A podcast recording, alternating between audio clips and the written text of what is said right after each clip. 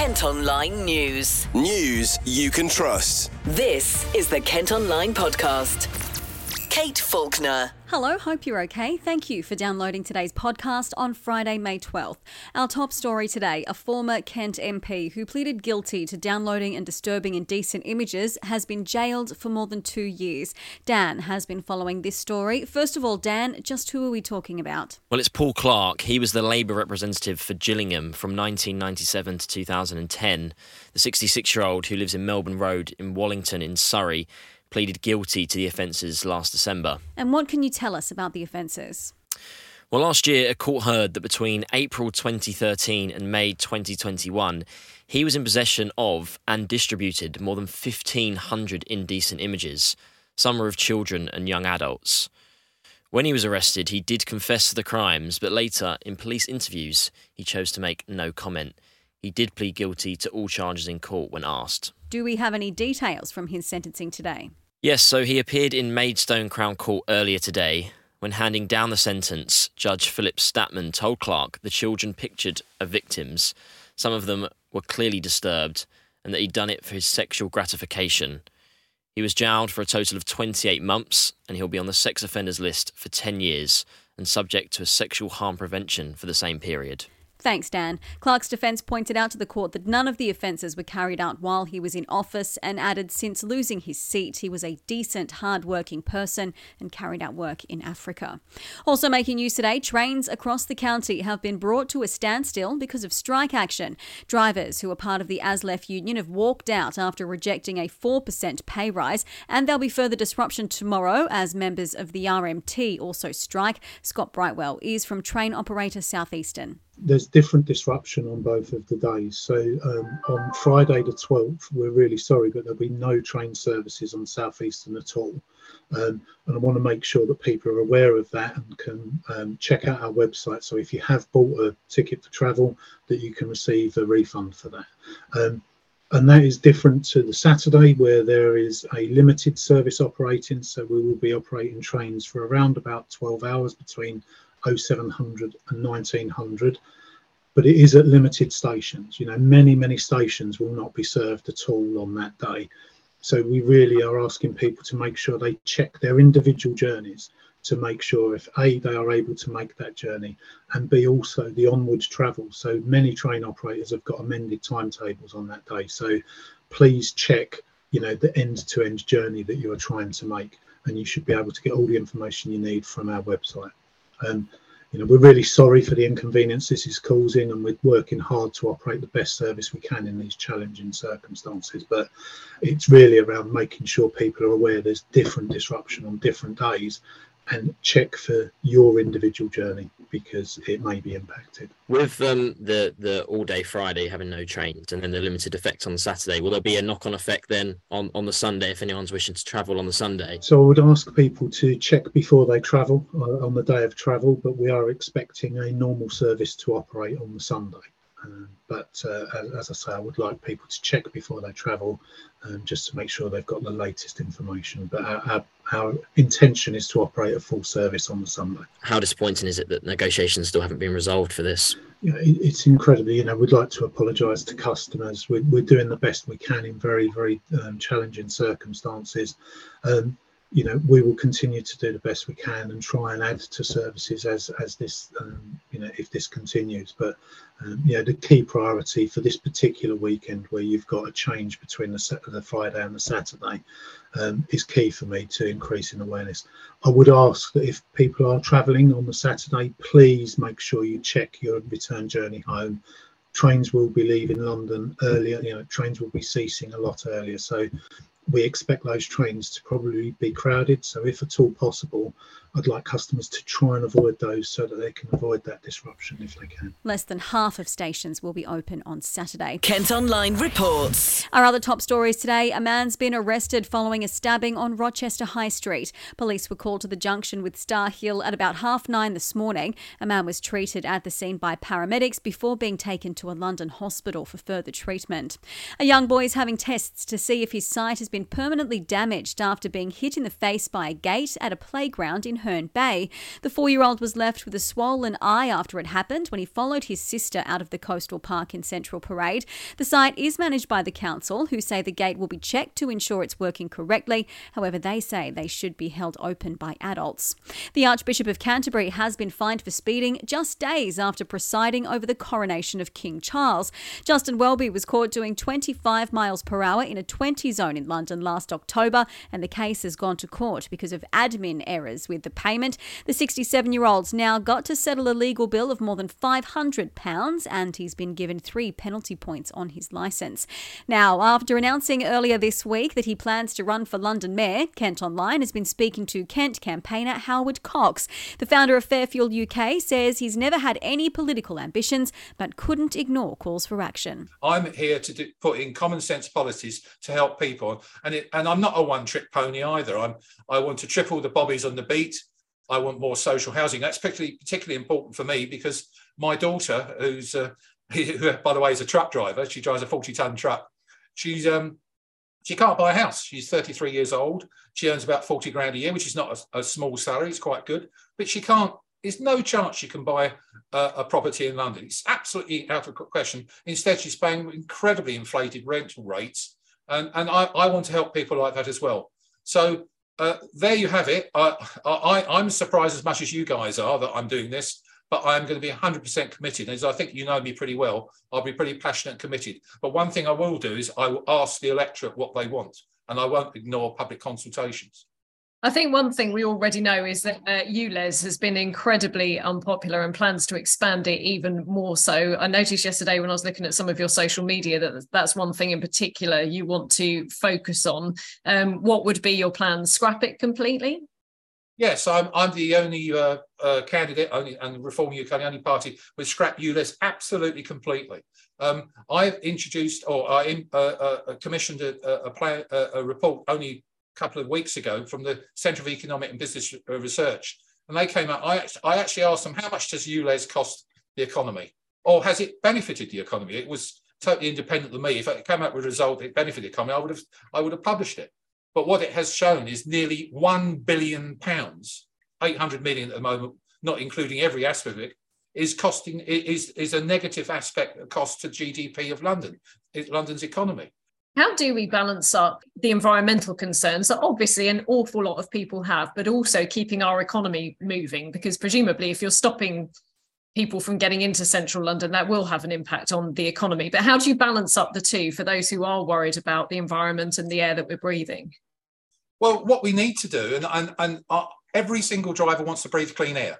Every single person wants to protect our planet. All these sorts of things. We're not all. I mean, I yesterday some of the left-wing press first thing they measured on was they called me a climate change denier.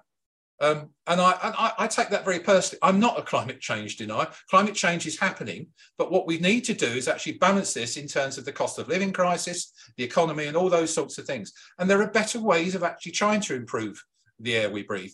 People forget that in the last 10 years, the HGV industry, the big truckers, have halved their emissions in the last 10 years. And if we had allowed uh, clean fuel, fuel technology to evolve rather as forcing us into a a 2030 ban, an edict to a, a dictate that what we should and shouldn't drive into electric vehicles only. And I'm a big fan of electric vehicles. Please, all your viewers and listeners, please understand electric vehicles are good. There's there's goods and bads, and there's cradle to grave issues about how they're produced. All the uh, we won't go into that now, but there are other ways of doing it. There's hydrogen, there's e-fuels, there's catalysts. All these things are here now. But what we're, we're being told is you can't buy a new car diesel petrol in 2030 and you're going to be uh, uh, anyone that has a car that is actually passes the MOT and the smoke tests and all the things now is not being allowed to drive into London. You're going to pay £12.50 plus the congestion charge.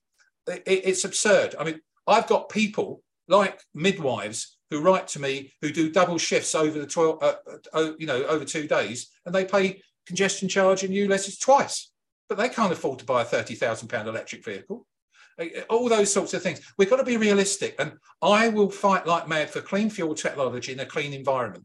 But we mustn't do it at the expense of people's pockets. Despite being a staunch Tory voter for the last 50 years, Howard will be standing as the candidate for the Reform Group. Kent Online reports. Plans for more than 500 homes on the site of a former quarry in Aylesford have been given the go ahead. The properties will be built near a lake off Rochester Road after getting the backing of council bosses. It'll also include a scout facility so young people can use the area for water sports.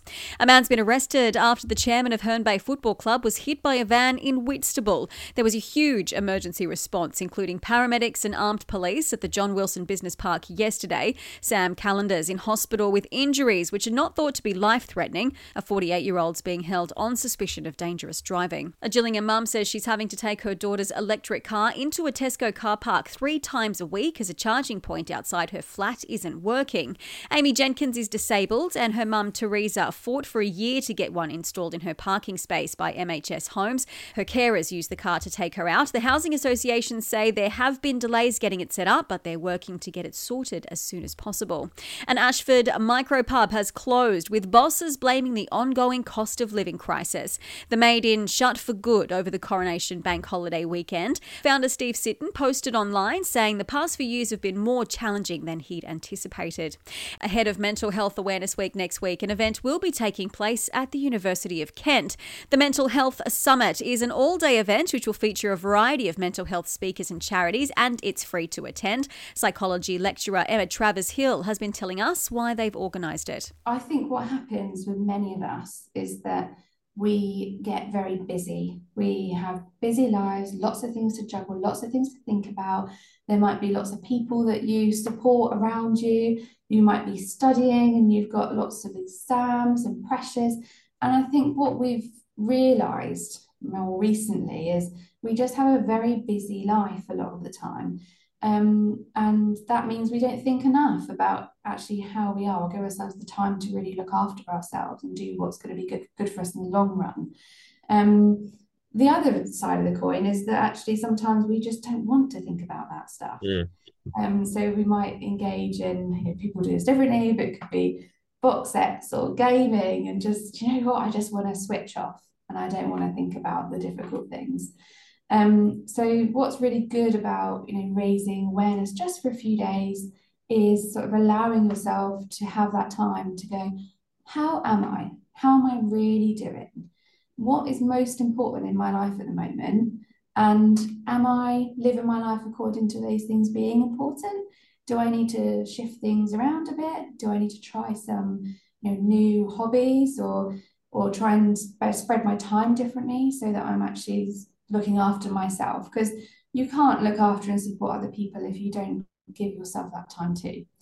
So I hope that that's what this event will do. I hope it will be a chance to give yourself permission to have a think about how are you? And maybe every year when it comes around to this week, you can reevaluate how am I? How what did I put in place this year that helped and what didn't help? And let's start again and set some new goals. Let's hear now from one of the influencers who'll be there. They've been chatting to Dan. My name is Millie. I am the founder of Sober Girl Society and author of the Sober Girl Society Handbook. Uh, so you're speaking at the University of Kent on Saturday at their first ever mental health summit. Um, could you tell me a bit about why you're there and what you'll be speaking about? Yeah, so I actually feel really honoured to be asked to be part of it because I think when a lot of people talk about alcohol, they often focus on the physical health aspect. So I'm actually so glad that for once the kind of mental health impact of alcohol is being spoken about. So that's hopefully what I will be talking about is sharing my story about alcohol and how it kind of affected my mental health. I started Sober Girl Society when I was seven months sober. So that was uh, back in 2018. And I started it because there wasn't really a space for kind of young women or young people in general to kind of talk about alcohol. And although when I stopped, my friends were really supportive, there were so many things that they couldn't really, you know, give me advice on or help me with. Um, and also, you know, I was 26 when I stopped drinking. So my friends just kind of wanted to go out and party. So I wanted to find like minded other people that I could, you know, say to them, What's your favorite non alcoholic wine? Because if I said that to my friends, they were like, Ooh, non alcoholic wine, gross and then I wanted to yeah find other people that I could do kind of fun stuff with and create a little support bubble and that's really how it started and I never expected that it would escalate to where it is now. The theme for for next week so obviously next week is mental health awareness week and the theme that the, the charities are are looking at next week is anxiety. Um, mm-hmm. would you be able to talk a little bit about um, alcohol and the effect that has with with anxiety? I know some people call it anxiety. Um, I know there's yeah. there's lots of um, stuff around that. Would you, would you be able to touch on that a bit more? Yeah, of course. So I think with alcohol and anxiety, there's kind of the the direct effects first of all. So alcohol as a chemical you know can raise anxiety. Even if initially it kind of chills you out the next day you will get basically your body trying to reset itself. So you will get like a real a real spike in cortisol which you know creates anxiety. So there's there's the the direct impact but then there's also the kind of indirect impact. So for me i was suffering with like blackouts when i would drink. And the next day i would be like i don't remember portions of my night. I don't remember who I spoke to. I don't remember what I said.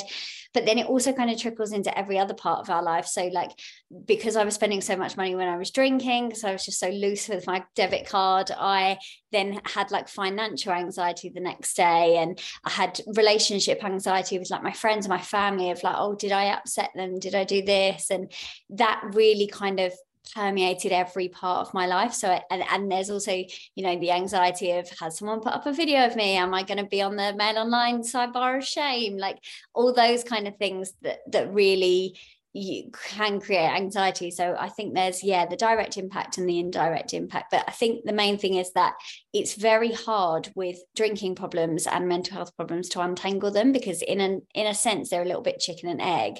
So it's like a lot of people are struggling with anxiety so they drink to feel less anxious. But then actually that can then cause more anxiety. And then when it causes more anxiety the solution is then to drink. So you get into this real cycle of drinking and anxiety and it's very hard hard to untangle and kind of like work out what's what's causing what you know cutting alcohol out or or you know um not completely or completely obviously doesn't solve the whole picture but what are the benefits yeah. you've seen from from that in terms of mental health in terms of cutting back or stopping? What have you seen in people? How have they found that? Yeah, I think so. You're right. It definitely doesn't solve it. When I stopped drinking, I still found myself feeling anxious. But I think the biggest thing is that it's allowed me to actually tackle the root cause of why I feel like that rather than just glossing over it and pretending it's fine and drinking my way through it. So I think not drinking has really allowed me to like tackle my mental health and really pull out all those you know proactive tools. So if i was drinking and i was hungover there's no way i would get outside and go for a walk or call a friend. I would literally close the curtains get under the duvet. So it's allowed me to kind of really utilize those practical coping skills and things like go to therapy and talk to people and learn to be more open and, and even finding a kind of community that i can talk to other people and rationalize things has been really helpful. And i think i'm just so much like steadier and calmer since i stopped drinking. And if i suffered with anxiety and then I was drunk or hungover, it would spiral. Whereas now, if I, I feel anxious, I can kind of go, right, okay, what do I need to do? I need to make a to do list. I need to get outside. I need to call one of my friends. And I think, yeah, it's just for me, it's made it so much more manageable. Kent Online reports. A Kent councillor has been suspended for 21 days after complaints about inappropriate behaviour towards women. Alan Marsh, who represents Herne and Sturry, made them feel uncomfortable by commenting on their appearance and took one of them by the hand before moving her wedding bands around her finger. He insists his actions were friendly and professional. The Conservative group is considering what more action should be taken. A man who smuggled four Vietnamese people to the UK inside a hidden coffin like hatch in his van has been sent to prison. The Romanian national was paid 6,000 euros this year to transport the people from Dunkirk to Dover, where he was stopped by border officers. He was sentenced at Canterbury Crown Court and will spend three years behind bars. An investigation's underway after dead foxes, rabbits, and a badger were dumped in a lay-by in Ashford. They were found by a member of the public on Four Oaks Road last Wednesday. Most of them had wounds consistent with being attacked by dogs. The RSPCA are looking into whether someone's going out hunting for wild animals in the area. Kent Online reports. A research project aiming to boost the number of trees outside of woodland areas in Kent has been given a funding boost. More urban areas could be transformed using a Japanese planting method designed to quickly increase biodiversity. It's one of several initiatives across the country that have been given a total of £2 million by the government. A special needs college in Tunbridge has been given funding by Gatwick Airport as part of their internship scheme. The Oaks Specialist College provides education and training to young people with learning difficulties and disabilities. They they want to improve the numbers getting into paid work and have been given £5,400. A Mystery Kent woman is a million pounds richer after winning a national lottery draw. The draw guarantees to create a millionaire every time, but this special event saw 20 UK millionaires made in just one night. Known only as Miss N, the local winner says she plans to pay off her mortgage, save some of her winnings, and have fun with the rest. Kent Online reports. And now, with a roundup of everything going on in Kent this weekend, here's Sam Laurie. The weather just can't seem to make up its mind at the moment. Just when you think you can start planning spring walks and beach days, it turns into grey skies and showers. But we won't let that stop us from having a great weekend, and luckily there's lots going on in Kent to keep you entertained whatever the weather. For many music fans, this Saturday is the biggest day of the year. That's right, it's Eurovision. The grand final of the annual song contest will be on our screens on Saturday evening, and for the first time since 1998, it's being hosted in the UK. But you don't need to be in Liverpool to celebrate the event, you can do that right on your doorstep. The live show is being broadcast on the big screen at cinemas in Ashford, Maidstone, Chatham, and Tunbridge Wells, and there's a free outdoor screening taking place in Folkestone. If you want to find out more, we've got a handy guide to some of Kent's biggest and best Eurovision events up on Kent Online.